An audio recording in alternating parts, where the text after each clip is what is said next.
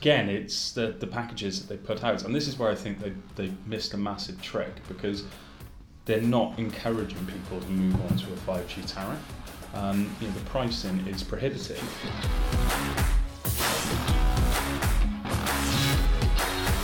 Hello and welcome to another telecoms.com podcast. We decided to try what you could call a studio. It's more of a room at this stage. Um, but this, you know, what, watch this background. It might turn into studio this, so we can put egg boxes and stuff.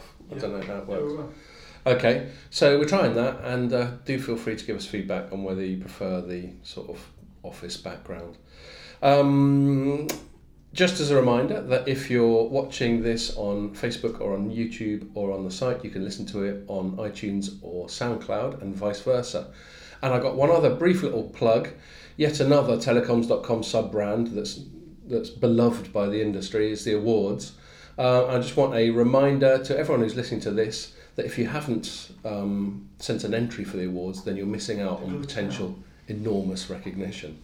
So here's a little prod to submit your entry to the awards. What okay. are they called? They're called the Glotel Awards. Thanks, Pierre. Um, right, that's that. What are we going to talk about? I think we might be able to avoid Huawei this week, but let's see. Fingers crossed. We're going to start by talking about the official launch of 5G in the UK, and I think it might have cropped up recently in one or two other places. So um, we'll start by talking about that. Uh, then we're going to talk a little bit about something we touched on last week, and there've been some developments. This this big M and A between T-Mobile US and Sprint, um, which is taking what it's been about two years already, and and, and there keeps being um, little twists and turns in the sort of regulatory um, environment for them. And then we're going to finish off with a little chat about cryptocurrency. There's been some interesting developments there. Okay, so EE um, didn't actually attend the event in the flesh, but uh, I saw all the coverage of it and and EE's uh, press release. They officially flicked the switch on 5G in six cities: London, Birmingham, Manchester, Cardiff, Edinburgh, Belfast. Belfast. Thank So you. Four, four national. Okay, so we got all the yeah. No, no one felt left out. That No, would, that would no, have been a bit of a No bit of a schoolboy error, wouldn't it? You should- you They'd left out. found What do you know if they left out Wales? Irish, yeah. Would have been unforgivable. Um, and uh, and they commemorated, just shaking his head, uh, and they commemorated it by sticking a big stage in the middle of the River Thames and putting on uh, an artist called Stormzy. I've got to admit, grime is apparently this subgenre of rap or hip hop or whatever it is. Not exactly a strength of mine, as my consistent T-shirts indicate. But um, yeah, he stood up there and, and did his thing, and he even talked a bit about 5G and E and all that ting at the end of it. Um, and uh, yeah, it, it, was, I've got to say, so credit to EE, they obviously chucked a few quid at it. Um, they put on a big show, they got a BBC involved doing live, live broadcasts and all that sort of thing. But then in the piece I actually wrote up about it, yeah, being being a journalist and looking for balance, I, I collated a bunch of views of a few people who are a bit meh. They're a bit like, okay, great, well done, E, but what does that actually mean? What's the big deal? So, and I think, you know, a lot of these things that we've covered when we're talking about 5G in general in the past, for example, 5G in its current incarnation is basically just a bit more mobile broadband. Yeah. It isn't all that other good stuff. Yeah. Um, and uh, and what does that mean for, for consumers? So I mean, I might throw that one out there first. Jamie, as a as a consumer, if you're if you're with EE or whoever you're with, and five G became available to you, would you would you jump at it? No, no. Um, I mean, it's completely redundant at the moment. Uh, you know, there are no applications on the market which require that much. Not even four K streaming. No, but I mean, even if you, I mean, what's the point in having 4K streaming on your mobile device Not anyway? quite. You're not going to have any. The, the, the screen size isn't big enough to make use of Of 4K, 4K, video. Um, you know, HD HD is good. HD is better than SD, but you only need, I think they say, what between five to ten megabits per second consistently to stream HD. f- uh, HD video. Um, so at the moment, you're spending money on redundant headroom in the sort of the, the, the, the Yeah. data tariffs. You know, what's the point in getting um, 100 megabits per second, which isn't even the 5G Yeah, promise. that's, that's the low, low end. Yeah, I think when um, the BBC was was showing it, it was like two hundred something on Right. average, and Okay. at the peak point it reached about seven eight hundred Damn. mega. but that's But but that, that, that, that's the peak. But but again, that's slightly redundant because like, E- devices exactly. are never going to get 800 exactly, megabits per second. so second. it's, it's the handset that mm, most handsets don't support that at the moment. But but again, but from the from the services and the applications perspective, it's completely redundant because there's not going to be any um, i- irrelevance of whether they can actually deliver it at, Mm. uh, and you know you've got the capability of hitting 100 megabits per second, which is probably all the base stations are going to get uh, Mhm. for these phones in the first couple of years anyway, uh, until the genuine upgrades and you know release 16, which is coming next year, Yeah. actually come through. That's where you get the real real high thru- throughput speeds. Um, what is the point? I mean, uh, at the moment, you pay for a data service, and as long as that data service satisfies Yeah. the demands of your phone, is there any point in paying above for a service which offers 100 megabits per second? Um, Yeah. It's completely redundant. Mm-hmm. Yeah. And and it was interesting just looking on the on the press release. The press release is obviously very effusive and, and heavy on hyperbole and, and what a big deal all this is. But then looking for the sort of the hook, the consumer hook. Yeah, we still only get those sorts of look. You can download uh, the entirety of War and Peace in one nanosecond type of thing. It's still a speeds and feeds sort of play. And as you say, we're sort of we're all right. But there's nothing you know, when, when I've got a 4G connection, there's very few times I feel really bandwidth constrained where I'm really frustrated at the lack of bandwidth I've got. So I agree with you, Jamie. They're, they're sort of solving a problem that doesn't exist I mean, the only right now. The only immediate use case that I can see is when you're in somewhere like central London and the network is congested. But I mean that's completely irrelevant. Um, You know, if I'm if I'm walking around the South Bank and I'm struggling to get on a 4G network, it's not because the speed isn't fast enough. Yeah. Uh, it's because the pipe isn't big enough. Um, and 5G will correct that because it will allow more data to Mm. flow through the pipe. And big big loads of sort of mid and high frequency bandwidth they can use up. But then, but then at the same time, that's not what EE are suggesting. They're saying they're not saying you can get more data and more devices can connect to a single base station. They're saying you will get faster data, um, which is which is beside the point. To Mm. be perfectly honest, Yeah. in, in any case, and the only way that this oh you can download a HD movie in three minutes or whatever makes a difference is if you're caching the content on your device uh, because then but but most in most cases you're live streaming Yeah. so so there's no point in having incredibly fast download speeds and downloading an entire file because it doesn't get cached you're actually streaming through most video applications not actually downloading the Yeah. uh, the content onto your phone so again it's it's a bit redundant So wait, your your background, or a lot of your background, I know you have a rich and varied background. Uh, Just say I'm old. Back in the last century, no. Your background, uh, some of it is in mobile media and all that sort of thing. So, you know, imagine you were still doing some of those jobs before where, where you've got to sort of think of maybe a, way to use this new resource. Are there any particular areas um, where if you were doing it, you'd, you'd flag up to tap into the potential of 5G? Yeah, I think it's quite interesting. Is one case I did quite a bit of research in my previous job was uh, LTE broadcasting, and one of the companies that actually had invested in quite a bit of research was the BBC. Right. And they've showcased in a few live events using LTE broadcasting to, to live broadcast events. Um, there was a debate at that time already as whether operators should. They were, I think they were working with primarily EE at that time. Right. Um, there was already a debate at that time whether operators should go for LTE broadcasting or should they wait for 5G.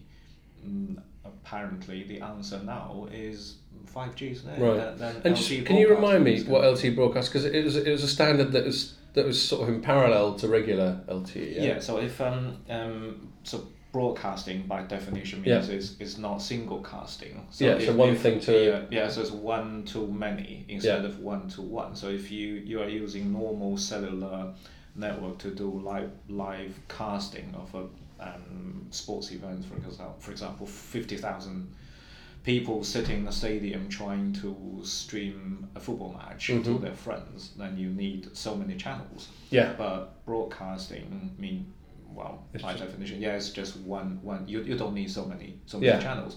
So that's the particular broadcasting. And obviously, broadcast technology's been around for about a century, isn't it, or plus? Yeah. If you take sort of radio and all you, that you, but you take that to the to the cellular context. Right. So that was one particular case that I found uh, quite interesting. That five G is finally uh, declaring the end of LTE broadcasting. Right. So no one is no longer talking about it. Uh, although I mean another angle I'm looking at the EE launch is um, finally five G is coming to Europe.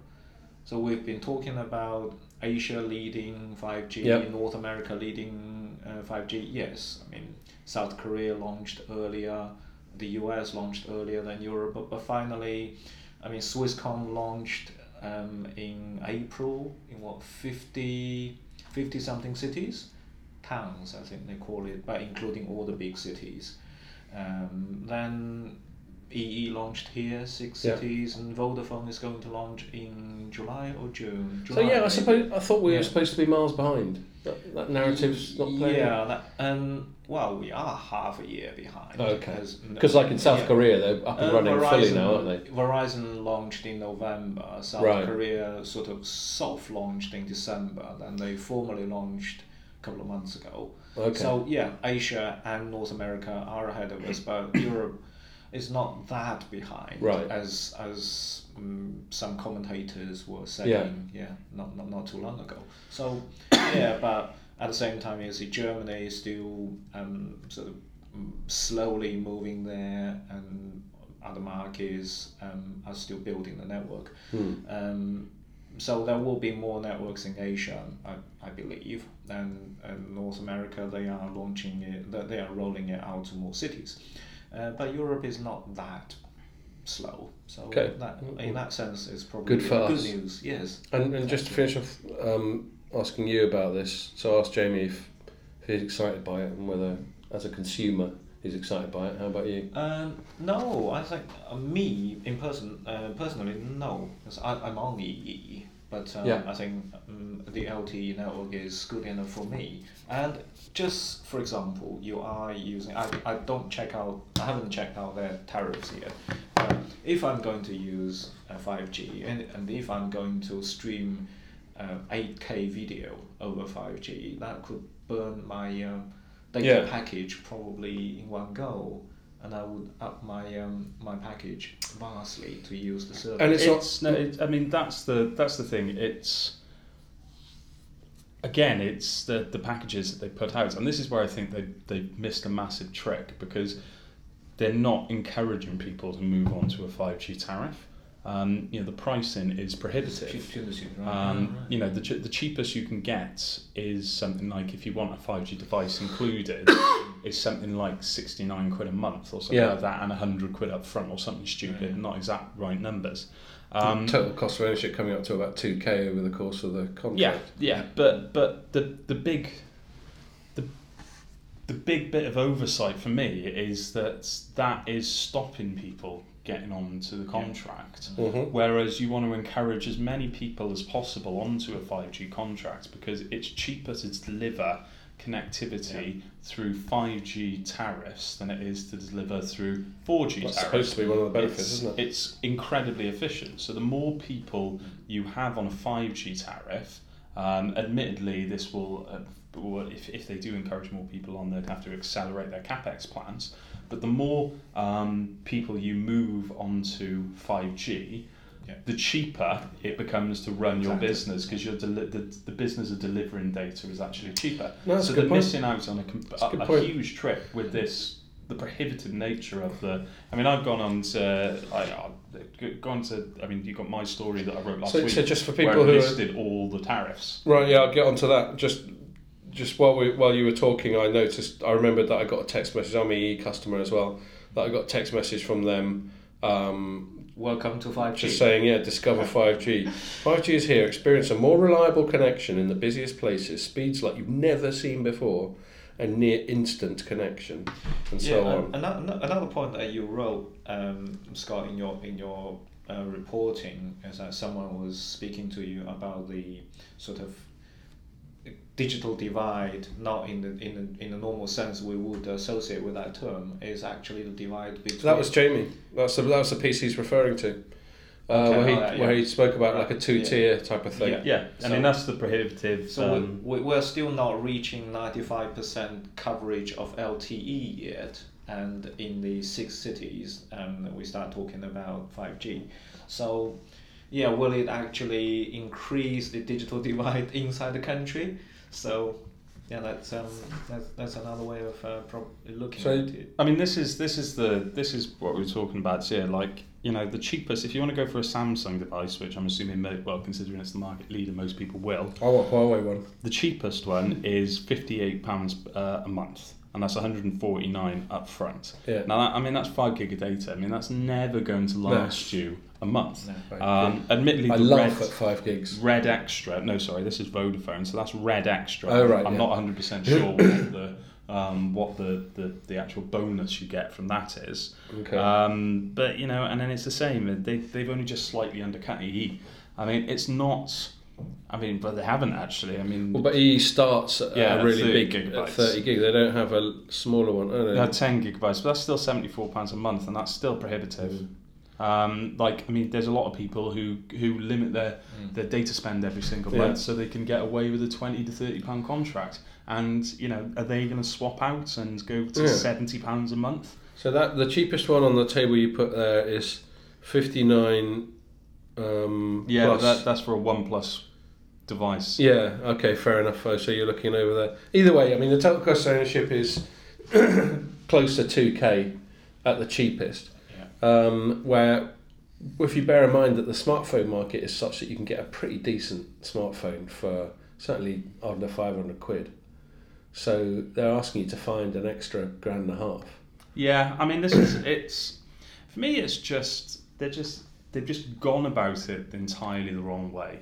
Um, and marketing, marketing on marketing on speed is so unhealthy. Um, It paints uh, it paints them into a corner because everyone's going to get that speed. It it, it, it creates an unrealistic um, experience in some people's heads because they're not going to get those speeds all Yeah. the time, or at least for the first couple of years. Um, you know, and it's leaning on this idea of a race to the bottom. If you purely focus your Yeah. um, your business model and your retail marketing efforts around faster, bigger, stronger, you're never going to add value because you're uh, offering the exact same thing as your competitor. But, and but the thing is, uh, the 5G networks now, that, that's about the only thing you, they can offer. Because you, you can't offer any other sort of more more advanced real 5G functionalities nowadays and because it's, it's, it's a hybrid network. Well, I, I, well, you can. You can make it cheaper. Uh, yeah, that, but that's different. You can I make mean, it cheaper. the speed is, is now pretty much the only thing Well, no, you can, you 5G can services if you get enough if you get enough people on a five G network, um, all of a sudden, like I said before, you completely um, you, you, you, you, you realize so many more cost efficiencies because of the, the, the, the cost of delivering connectivity. Yeah, uh, yeah, so you can you can uh, no, you can, agree with that, you can go yes. on price instead of on speed. Yeah. Well, I imagine what happens within operators is you get a hell of a lot of tension between various bits, various silos within there. So, so the engineers and those sorts of people may well go with Jamie's argument. The marketing people obviously want to make out it's the best thing since sliced bread the Yeah. whole time. Yeah. The, uh, the the commercial people want to charge a premium because they want to show some immediate ROI or something like that. So you're going to get various stakeholders um, battling it out, and uh, I suspect that's how you sometimes end up with these quite short-termist sort of myopic approaches. But we'll see. It'd be fascinating. Presumably they'll start publishing by the end of the year, um, sort of five G installed base, Yeah. and it'd be fascinating to see what happens either way. If we're if we're all wrong and people are prepared to pay this premium and the install base is really is, is much higher than expected, then great.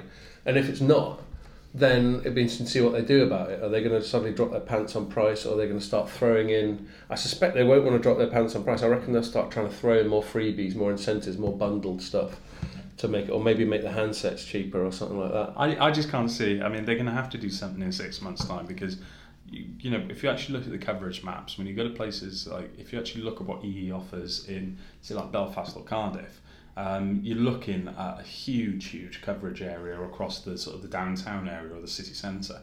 Um, it's pretty much everywhere you can you would want to be. It covers all the the work environments and the highly congested areas in Cardiff.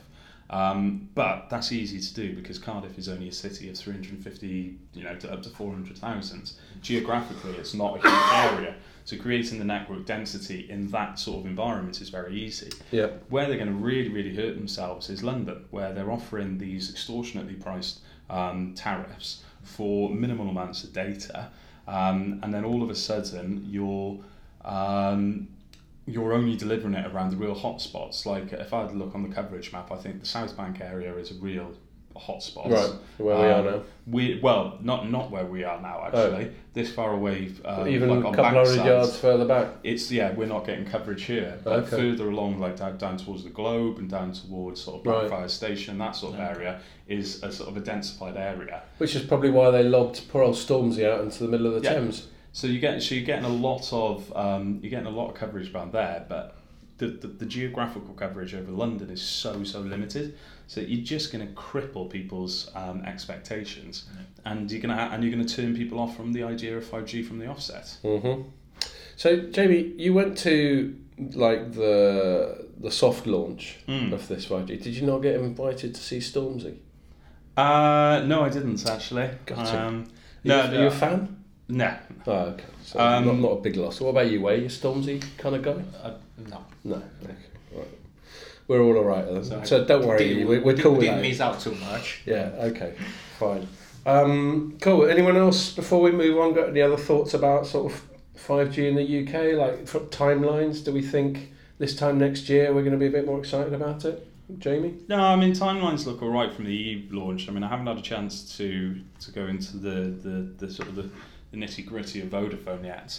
Um, but from E, they look like they're going to be you know two to three years down the line, and sort of like 2022 is when it's going to start launching Hmm. the sort of the mission critical latency services onto the network. It's a slow Um, burn. Yeah, it's a, it's a slow burn. I mean, it's going to be uh, so next year is when you get sort of like genuine 5G with the release 16. So there's a lot more of total cost of ownership, sort of virtualization, The core, those sort of latency and the core uh, standards that will come out. Um, so I mean, aside from that, it's nothing. Uh, it's nothing really to get that excited about. Uh, I mean, this is just something for the telcos to shout about because the telcos are terrible at innovation and finding something Mm. to shout about. And then they finally got a hook. yeah, well, so they- they're desperate to flog it, and they often do it too early. Well, that's the thing. I mean, they've been struggling to to to to say anything new over the last couple of years, and this has led to you know we're going to undercut each other on price and try and overdo each other on speeds. Hence, why you get all these false promises, which um, Ofcom and the Advertising Standards Agency or Authority are, are hitting people all the time. Because I mean, you've got to be realistic. Over the last 10 years, where has innovation come from in the telco industry? It's probably come from the handset manufacturers. Um, you know, that is what people, what the telcos shout about on uh, on adverts. or it's by, not by actually OTTs from whom Yeah, the telcos make no money. partners, partners. Yeah. It's not actually coming from the telcos themselves. You know, they're they're they're they're devoid of any you know in, inspiration and innovation themselves. So that's why their messaging has become so redundant, and you know the their their customer services scores are so low because they're they're, they're failing to meet expectations. Wait, when, when, when are you going to start getting excited about 5G? Um, when when the real 5G is there, so what, what. Jamie said, so when they can start delivering the real sort of um, low latency services, that would make it more Yeah. exciting. So meaning the, the real standalone mode is being adopted by more and more. And it probably won't be- be interesting. A lot of it we probably won't even consume through a smartphone. It'll be things like sort of clever car stuff. It's, it will be more for industrial cases. Yeah. I mean, probably for consumers, it will be still be mo- higher speed and lower tariffs. But Well- it, for for industrial cases and for, for the professionals, that will be more exciting time. Well, I think I think you know in, in two to three years' time there will be you know a bang on about there not being the case for the speed at, at the moment, and there not being any applications or services which demands the requirements of five G at the moment. But you know that's I think I think in two three years' time there will be um, there will be these services and applications on the market. But that's live gaming or something yeah, like that. yeah, yeah, cloud gaming, Sort of um, immersive gaming, Yeah. and you, you you could even have some tactile feeling on your gloves and stuff Right. like that. But that needs end to end real five G, um, and that's something that you still can't deliver at this moment. I don't. I see. I think yes, it does need that, but I just don't. I don't think that's the big issue. Um, I think the big issue is where something like Uber, for instance, was one of the poster boys and the flag bearers of the 4G evolution. Mhm. But Uber didn't exist, and the concept of Uber didn't exist until 4G was on the market and people had a chance to play Yeah. around with it. It certainly didn't ramp until that was fully established. Yeah. Exactly. So, so you're gonna you're gonna get all these services which emerge just purely because the really creative thinkers haven't got had a chance to play around with 5G, Yeah, and this that's is part true. of the reason why That- that's- scaling that's quite 5G. Yeah. is so important. You know, if you've got the if you've got the 5G test beds, you invite the the the you invite the innovators in to play around and create new products. If you can scale it to a city, all of a sudden they've got a POC where they can roll out sort of beta services to the general public and fine tune their offering.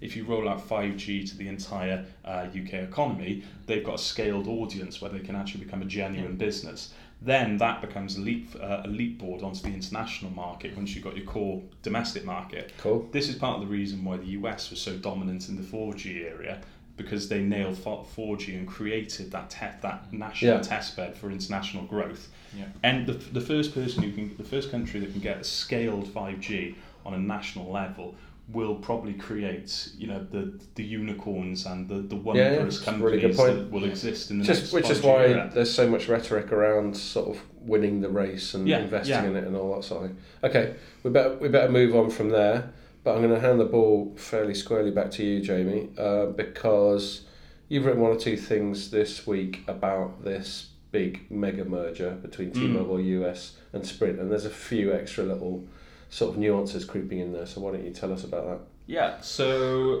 last week the FCC came out and they said we'll approve the merger as long as you got three these three concessions, which was you know rolling out 4G across uh, 5G across 97% of the country within three years, not to raise prices during this period, and to sell off the Boost brands. Right, that was So- already that was already a thing. That boost, wasn't it? Yeah, yeah. So that those are the the FCC condi- uh, conditions, and Sprint and T-Mobile said, yeah, that's fine.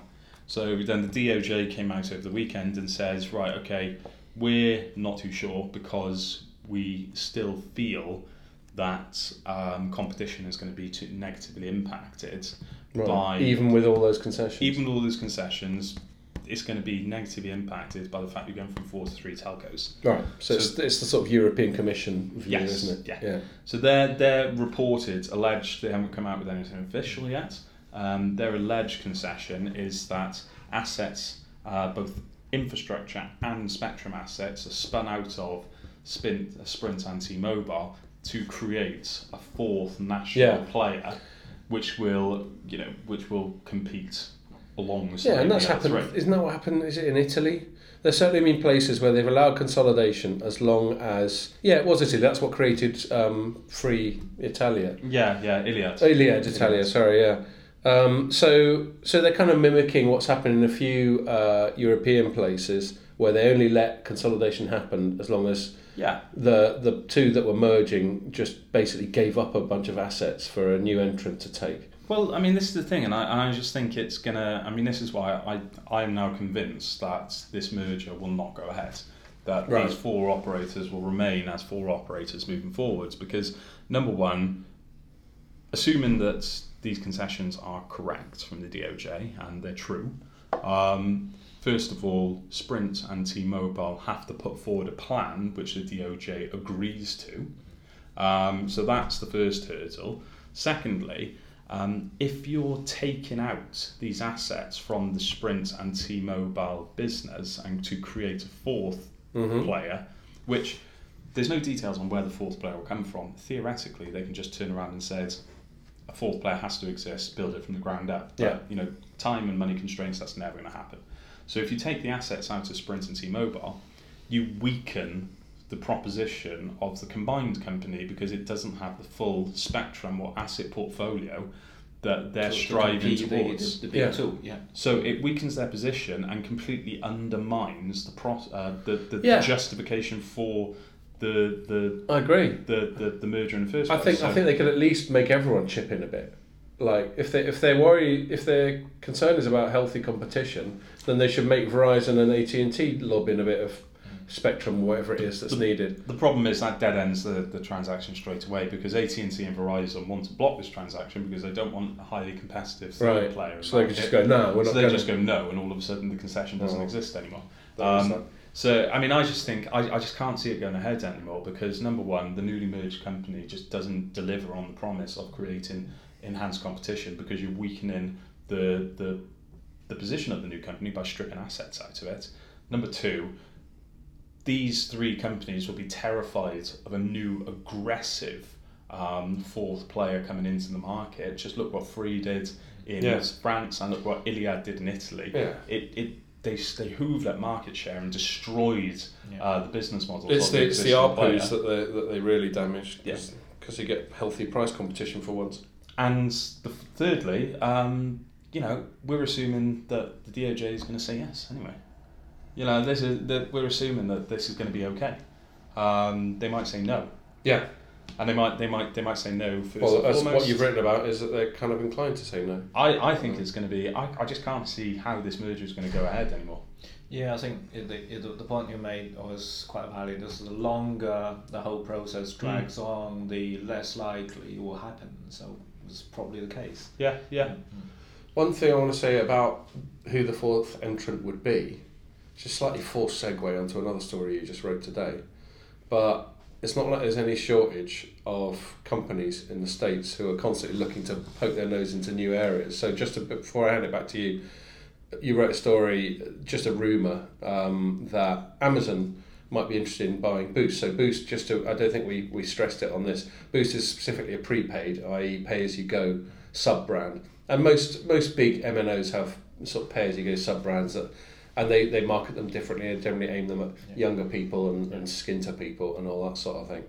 Um, and so there's something saying that Amazon was sniffing around that, and obviously if Amazon's sniffing around that, then if they're considering that, this is a big if, then why wouldn't they consider being a, a full time sort of player?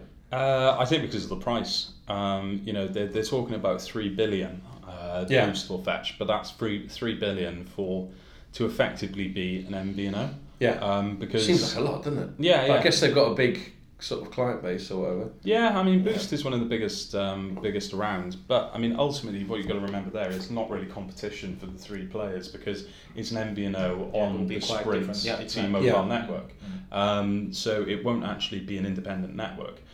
I mean, could could one of the big players come in and buy the assets? Maybe, but I just don't think that. I think Google has shown that it's not very good at running an infrastructure business, but the web scale players are very good at running customer facing, the retail Yeah. side of the business. So, which is why MVNO suits them yes, better. yes, Yeah, MVNO suits them greatly, but I don't think they want to get involved in the because running a running a network is hard. And you know, you look at you look at BT, you know, in the UK, they employ like eighty odd thousand people. You know, we're looking at probably what forty thousand of those are uh, at least, um, or maybe thirty thousand. What they're they're field engineers, so they're people that are actually in the field, running the network, fixing the Yeah. network, installing. Doing utilities stuff. yes, yeah. And yeah, and utili- and utilities business is very different from a sort of full blown commercial business. Yeah, I mean, I mean, I mean, this and this is the, the, the fundamental difference between someone like Amazon and someone like AT and T. Like AT and T has a pedigree of running a physical business. Yeah. Uh, Yeah. So Amazon is a bad example there because it does. It's got, it's got courier. Uh, well, because it's got a, it, Uh, it, the it delivers. Yeah, yeah. Yeah. Um, It's not pure. Yeah. It's not. It's Google not, maybe. Google, the, Yeah. you know, they don't have a field engineering force, Yeah. and they don't have any experience in running that type of physical business. But to be honest, even with, with Amazon, what they're good at, you know, and I look at people who drop stuff off, which Fulfillment happens, which happens all too often. But but most of the people who are actually dropping it off are just contractors. Yeah, yeah, And they're very good at that sort of zero hours Yeah. But, but don't forget, contractor they, they do still employ like well over 100,000 people, and you know, a lot of that is sort of in physical um, Warehouses. fulfillment Mm. centres. So the, the logistical side of the business, you know, Yeah. actually running a factory, as it were. Yeah. Yeah, but, a depot. But, but their, their most profitable business is the uh, cloud computing Yeah. part. So, um, but even if they were going to buy Boost um, to, to start with, I don't think that would qualify them as the fourth competitor. No, no, no, No, that's because they because- don't. because- No, my, my, don't- my yeah, point exactly, was if it's they if they're willing to go that far, are they willing to go further? And, as, and, Yeah. and Jamie's counterpoint I, is I there's a don't big think difference. It, it would, but Yeah. I, I think the, the point you made, um, or probably some analysts who, who talked to you, uh, was making a lot of sense. Is even if they were going to buy Boost, it would be part of their overall proposition. Um, so va- adding value to what they already had, they, they already offer, for example, their cloud services or um, their their consumer facing, yeah, the, Yeah. The, the prime bundles instead of sort of competing with the the AT and T's and the and the Verizons. So yeah, I mean, even if they, that should happen, it would not become, it will not sort of really meeting the demand of what um, what the DOJ Yeah. is. Yeah, yeah. I mean, yeah. Like I said, there, it's not an independent because it'd be an MVNO, and even, I mean, this is the, one of the batshit things about the um, the, the the the US market anyway, because their MVNOs are tied to um, they're tied to networks, Mm. um, and so they're not real genuine MVNOs. You know, what does it stand for? Mobile Virtual Network Operator. So Yeah. in theory, a UK MVNO, if they, you know, if I'm Lyca and I've got a mobile with, I, I, I don't know who their relationship with is, Yeah. it's O2, and they all of a sudden they go, okay, actually, I'm going to go across to uh, this network. You know, the idea of eSIM, which has been developing for years, means they can just automatically switch over. But in the US, if you want to switch networks, it involves switching out all the SIMs Yeah. that are in all the individual phones. but this is the this is the, the, the crazy thing about um, prepaid phones is you don't know who your customers are. Mm. You know, you don't need to provide ID to buy a SIM card. You don't No. need. You're not tied into a contract. There's no billing address. uh, Ninety percent of the time, unless you're paying by card, then there obviously is a billing address.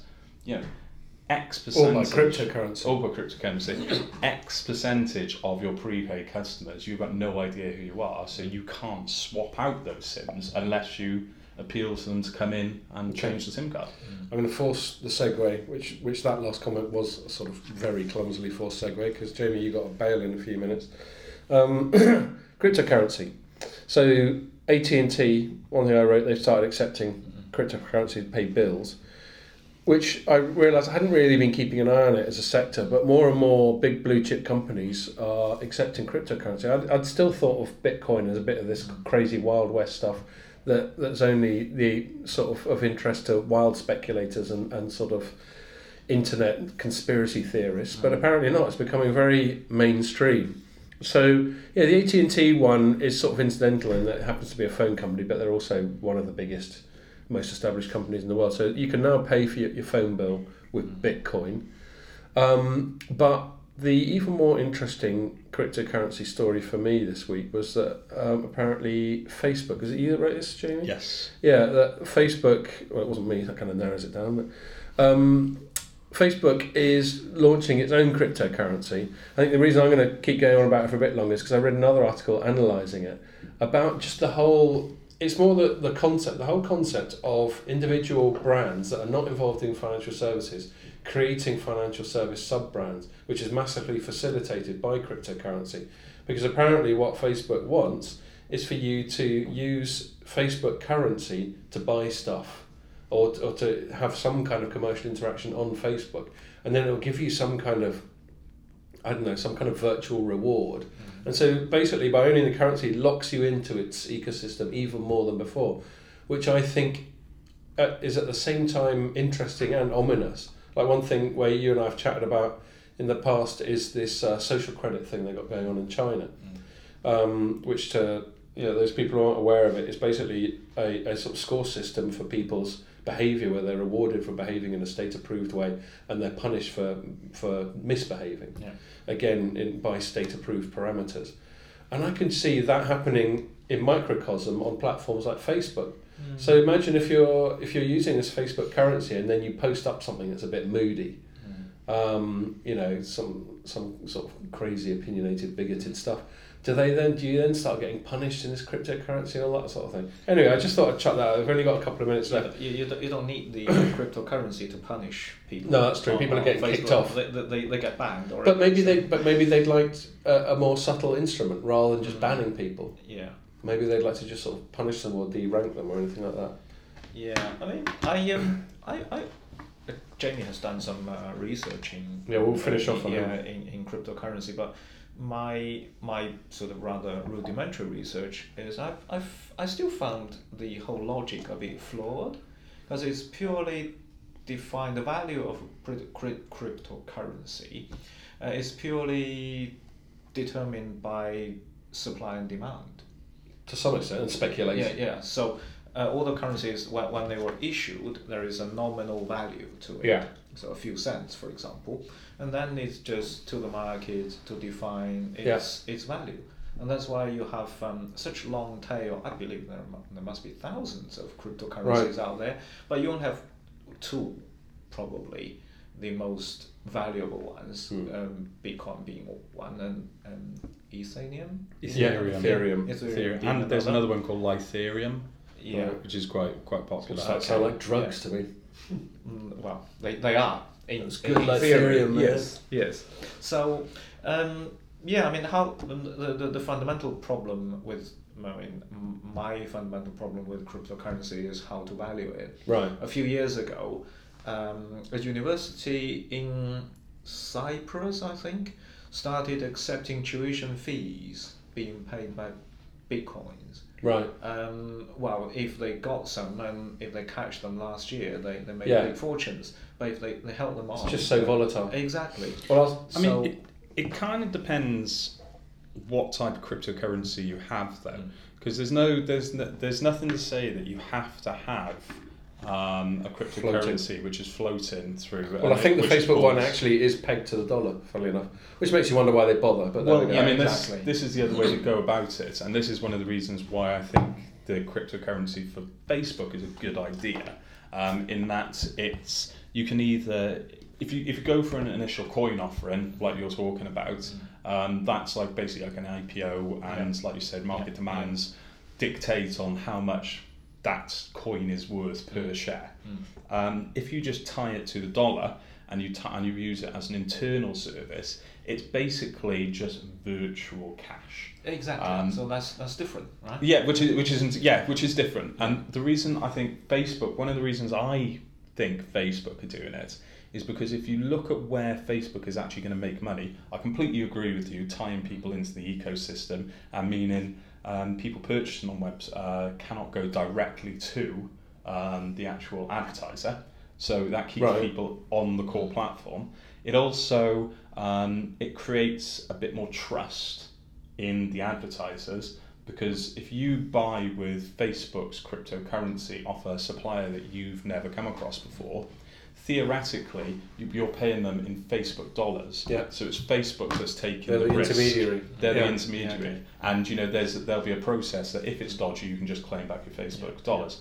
And finally, um, which I think is a bet, which I think is probably the most important reason, is um, you're looking gro- Facebook's growth area and the real commercial benefits um, are in regions where bank accounts aren't really, you know, they're not Yeah. ubiquitous. So you're looking at areas that you know they can buy cryptocurrency, they can buy Facebook coins, cash.